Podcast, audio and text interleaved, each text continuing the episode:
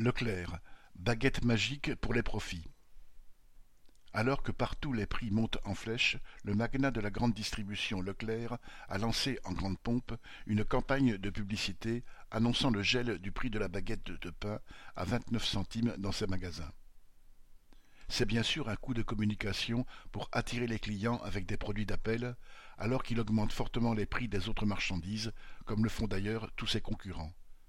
Autant dire que sa baguette lui sert à rouler les classes populaires dans la farine.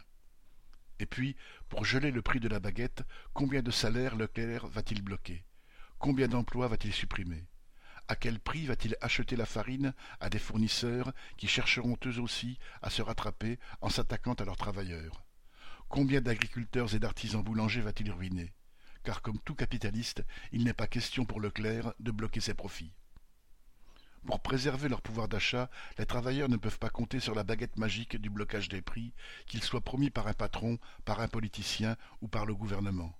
D'ailleurs, ils n'ont pas vraiment de levier pour l'imposer eux-mêmes. Par contre, ils ont dans les mains un levier avec le fait qu'ils font tout tourner dans la société. Cela leur donne la force d'imposer au patronat, par la grève, que leurs salaires suivent l'augmentation réelle des prix. Pour cela, le blé ne manque pas. Depuis l'épidémie de Covid, les profits des plus gros trusts capitalistes, résultant du vol du travail des salariés, ont explosé. Arnaud Louvet